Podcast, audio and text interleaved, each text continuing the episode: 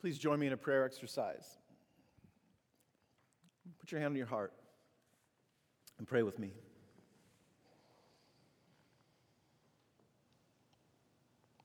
Lord, you said that where our treasure is, there our heart would be also.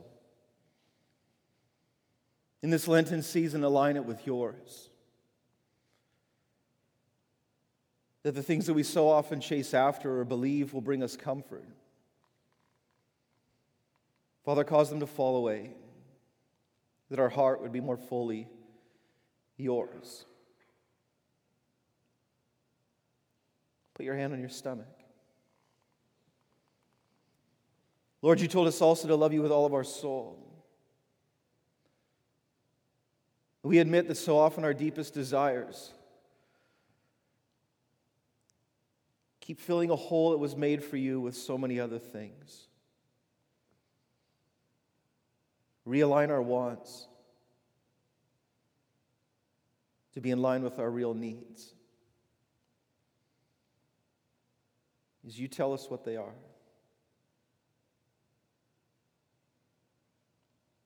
Put your hand on your forehead. Father, we came to this place to learn how to think, to engage our mind in this aspect of our likeness and image bearing, to be creative, imaginative, thoughtful, deep. Father, continue to renew us by the transforming of our minds. And fold your hands.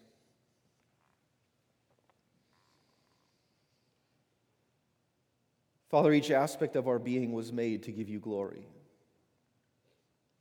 And we ask that what would be produced in our lives, when pen goes to paper, when hammer goes to nail, when our wrists rest upon a steering wheel, we take ourselves new places. Father, we ask that the work of our hands and what we produce would give you glory. Heart, soul, mind, and strength. Amen.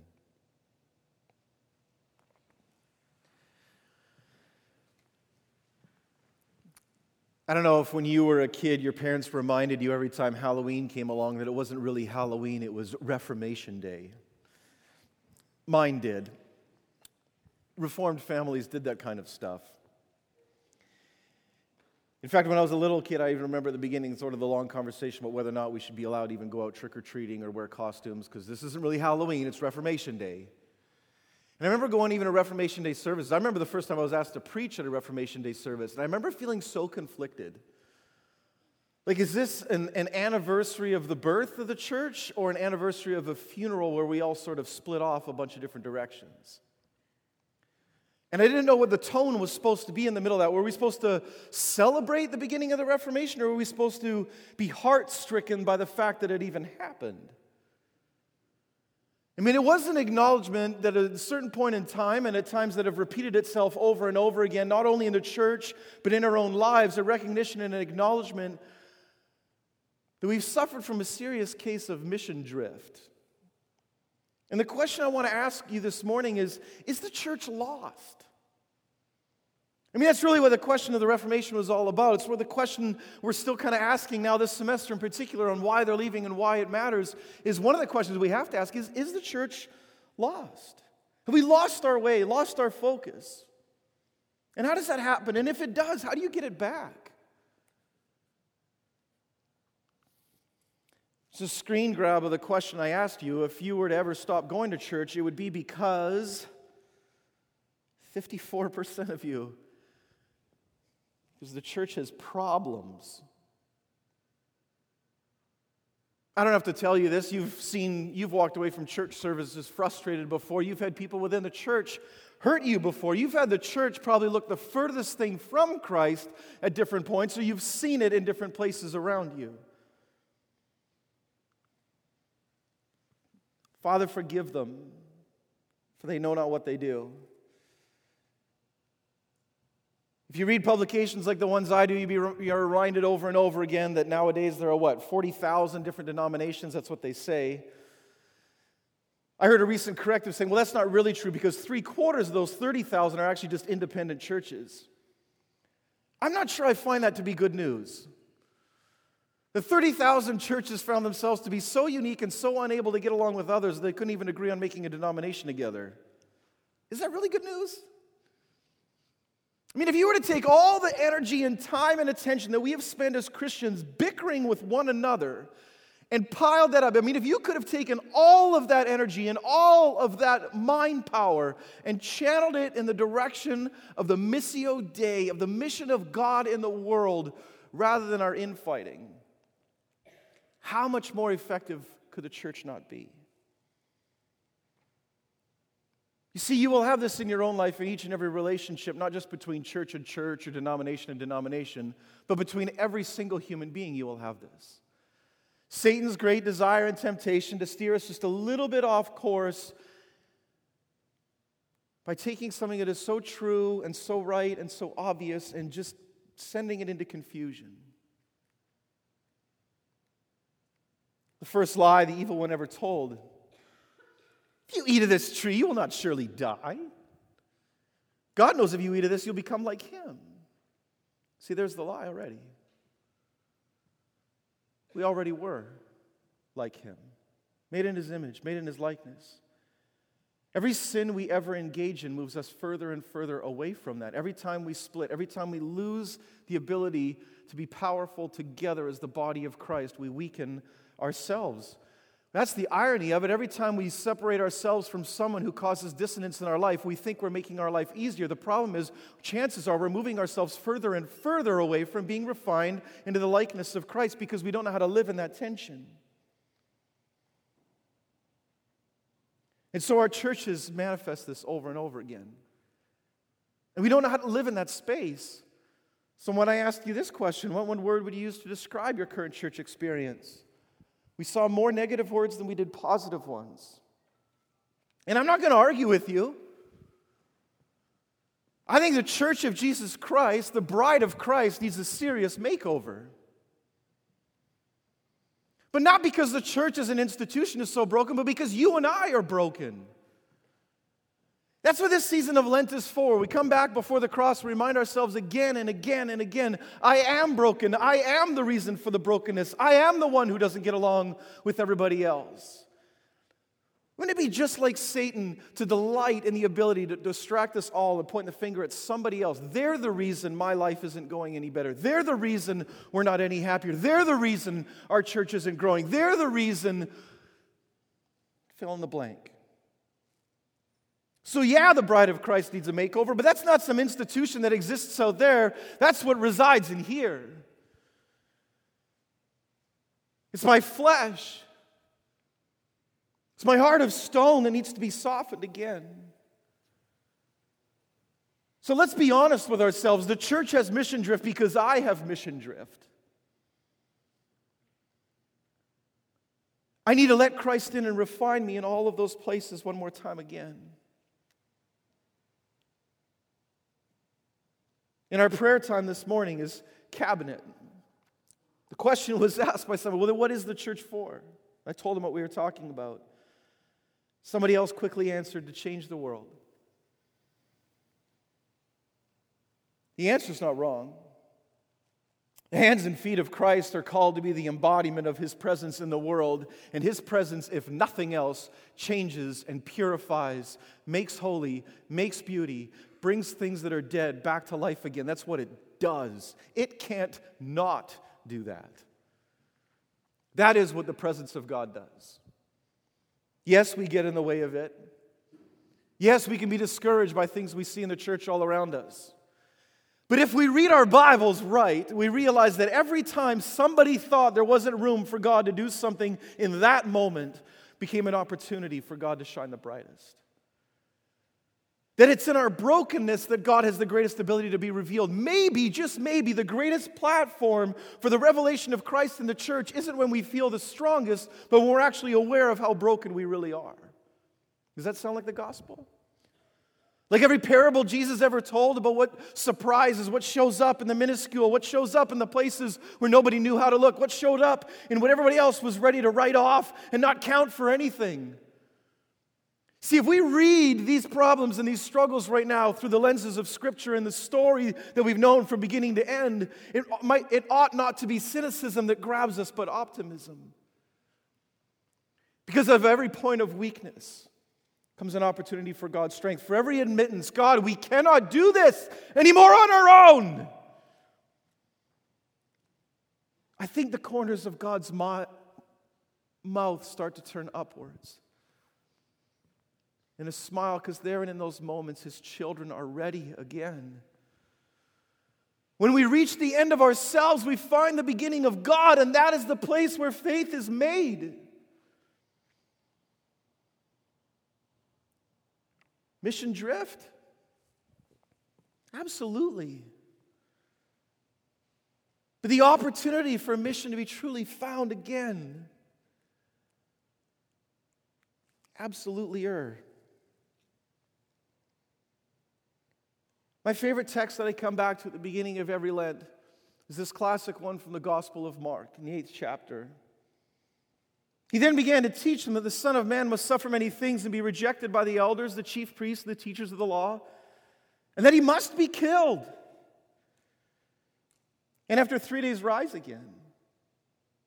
He spoke plainly about this, and Peter took Him aside and began to rebuke Him. But when Jesus turned and looked at His disciples, He rebuked Peter. "Get behind me, Satan," He said. "You do not have in mind the concerns of God, but merely human concerns."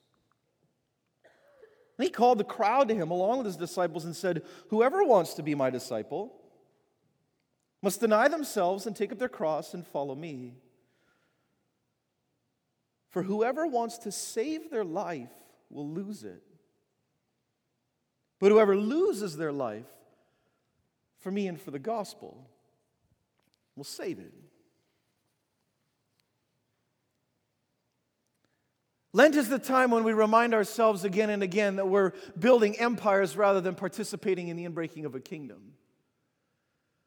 Lent is the time when we remind ourselves that we aren't simply followers of Jesus, but admirers of Him from a distance. Lent is the time when we remind ourselves again and again just how broken we really are, so we stop pointing the finger at everybody else. Lent is the time when our hearts cry out again, "I need a Savior. I don't deny myself. I indulge myself. And I'm not trying to form a life that is built on cruciform living. I'm trying to build the path of least resistance.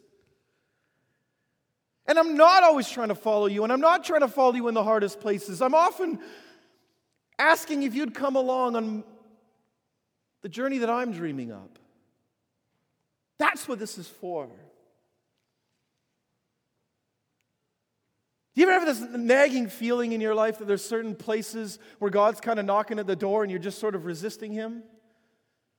I have realized in my life thus far that every single time I've entered into a season where my faith is faltering, it's because God was pushing and wanting something and I was holding Him on the outside.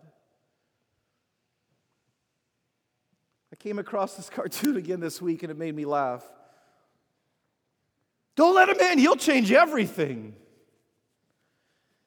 Except I wasn't imagining a whole bunch of people inside of a church. I was imagining me on the inside of the walls of my heart. And my soul. And my mind and my strength. Oh, He's going to wreck everything.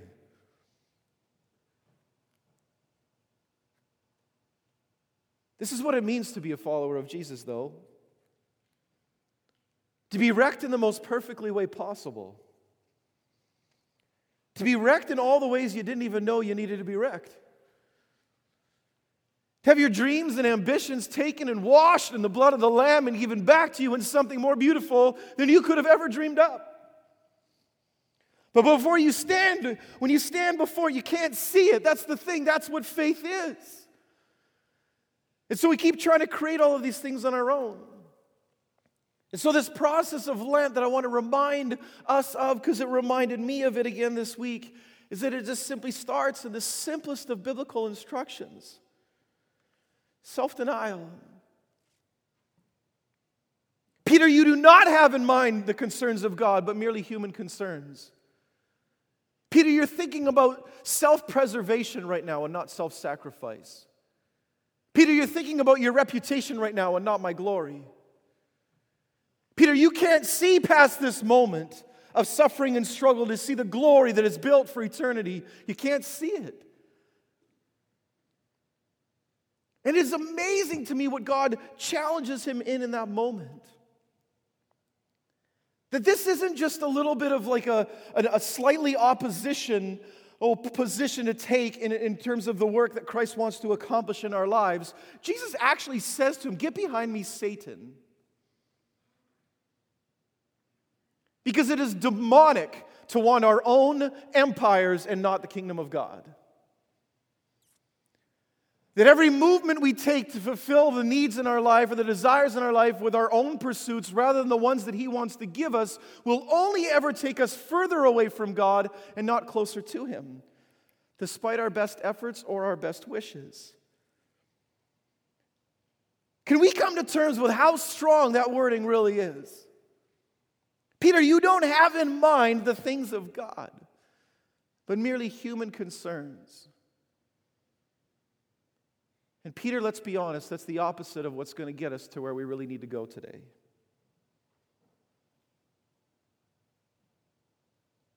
Some of us in this Lenten season need to lay those things back again before the cross and ask God, what do you want to say to me about the things in my life that are built around human concerns, my concerns and not yours? The Holy Spirit that we prayed about this morning. What does he go like that to you on when you read that verse? When that truth stands in front of us, convicting us again. You see, most of us want to go through every day believing that's not the case or that's not us. We want to believe that we're better people than we are. We want to believe through our own desire to be full of pride that we're more generous than we really are. We really have more outward-directed lives than we really do. And this happens probably on the two most dangerous fronts in our entire life, both more broadly in culture and also in our experience of church. We don't live very other-directed lives. We don't live very self-denying lives. Let's be honest with ourselves. Since 2009, the Kaiser Family Foundation has conducted nationwide polling asking Americans if they know what percentage of the U.S. federal budget is spent each year on international aid. The average American thought the answer was 26%. The average American thought that 26% of all of our federal spending went out to bless and to help others. The real answer is it's actually less than 1%. Do we wake up every day deluding ourselves into thinking that we're actually better people than we are? That we need a Savior less than we really do? That's just one perception of how we see ourselves politically, internationally. How about in terms of the generosity? Like, for those who have received much, much is expected. For those who have been given great abundance. For those who are trying to live their way into the parable of the talents day in and day out. Professing Christians in America give 2.3% of their income to church. From the wealthiest culture, the wealthiest nation of people who ever lived on this planet. Between 1/3 and 1/2 of church members report giving nothing at all to the church. Why? I mean, are we as self-absorbed as that says?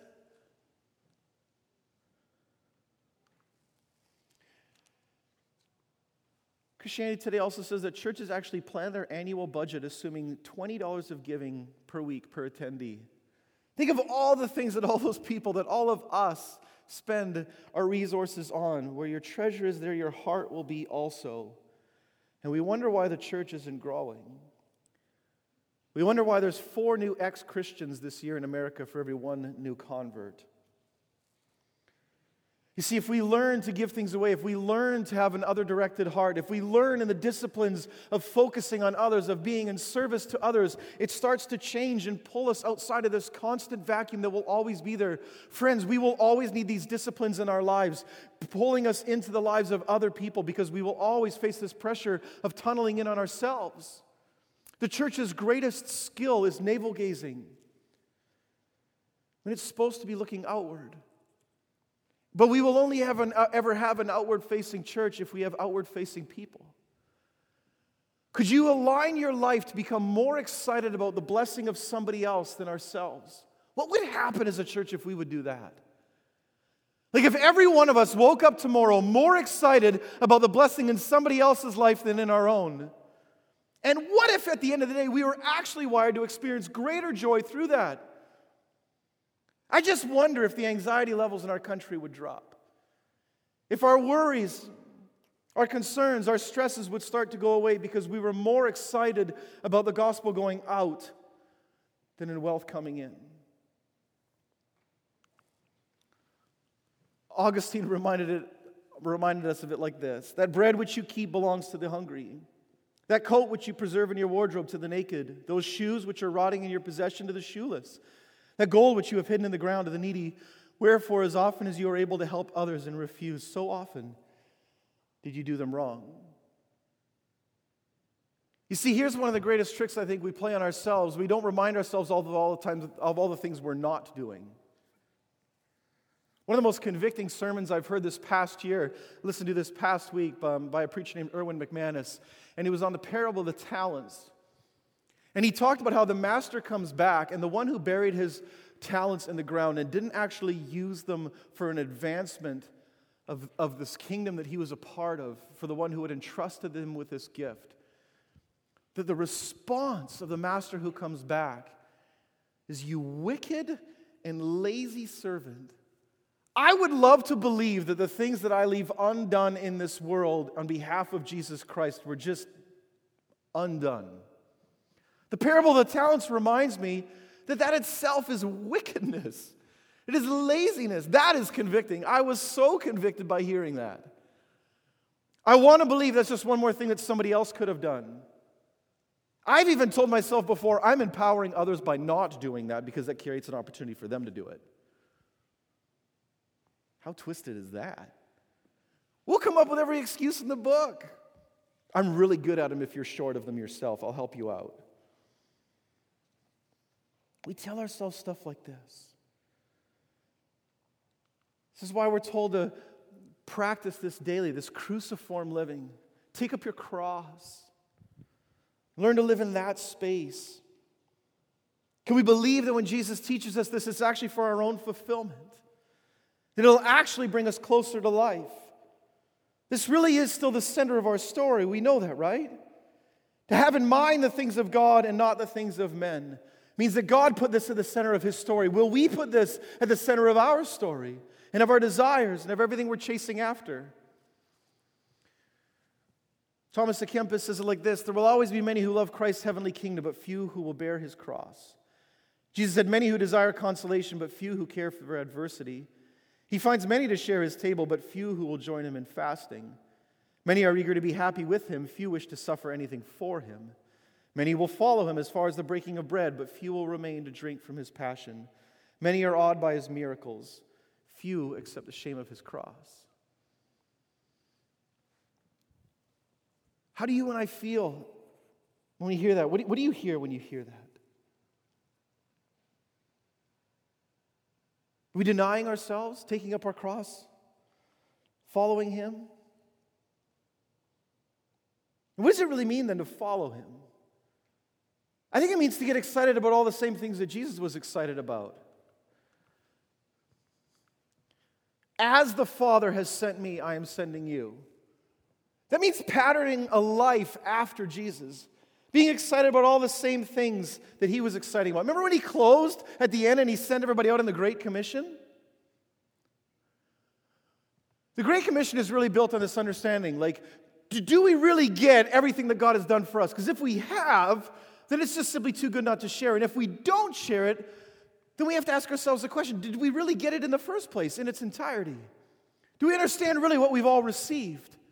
And I think that's what also Lent is for, the reminder of again and again, I have received in such great abundance that I cannot help but join God in what He's doing. As the Father has sent me, I am sending you. As the Father sent Jesus, He is sending me. And so just really quickly, I want to finish with this. Missions giving by American Christians, according to the US Center for World Missions, 5% of Christian giving in America goes towards foreign missions, 5.7%, to direct answer to the Great Commission. Now, of that 5.7%, 87% of that money goes to work being done among those who are already Christian. 12% of that money goes to work being done around those already who've been evangelized and enfolded. And 1% of all money, of the 5.7%, given to Christian foreign missions is given toward evangelizing the unreached.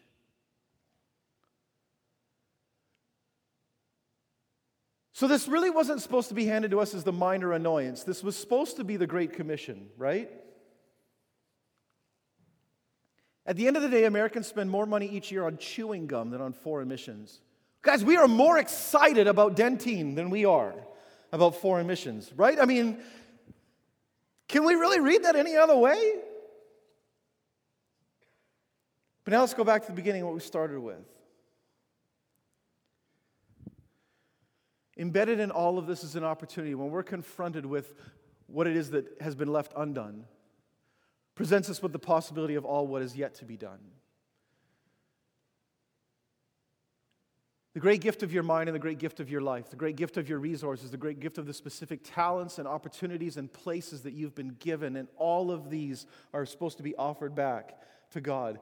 Our life is an answer to the Great Commission. Our life is an answer to denying ourselves, taking up our cross, and following Him. That is the call of the Lenten season. That is the movement towards cruciform living. That is the invitation to life that only God and all of His infinite wisdom could offer us when the world is promising us that fulfillment will come in every other way possible than that. But this is the answer. And so the cross confronts us again and again with that challenge in our own life. Do we believe that? Are we moving towards that? Or are we moving, honestly, more away from that?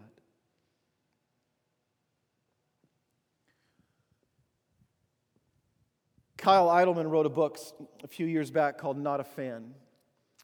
But he wasn't the first one to come up with this idea. Søren Kierkegaard spoke about the difference between an admirer and a follower a long time before. And we'll close with this as our challenge and kind of as a parting prayer. It is well known that Christ consistently used the expression follower. He never asks for admirers, worshipers, or adherents. No, He calls disciples. It is not adherents of a teaching, but followers of a life Christ is looking for. His whole life on earth, from beginning to end, was destined solely to have followers and to make admirers impossible. Christ came into the world with a purpose of saving, not instructing it. Will you please rise and receive a parting blessing?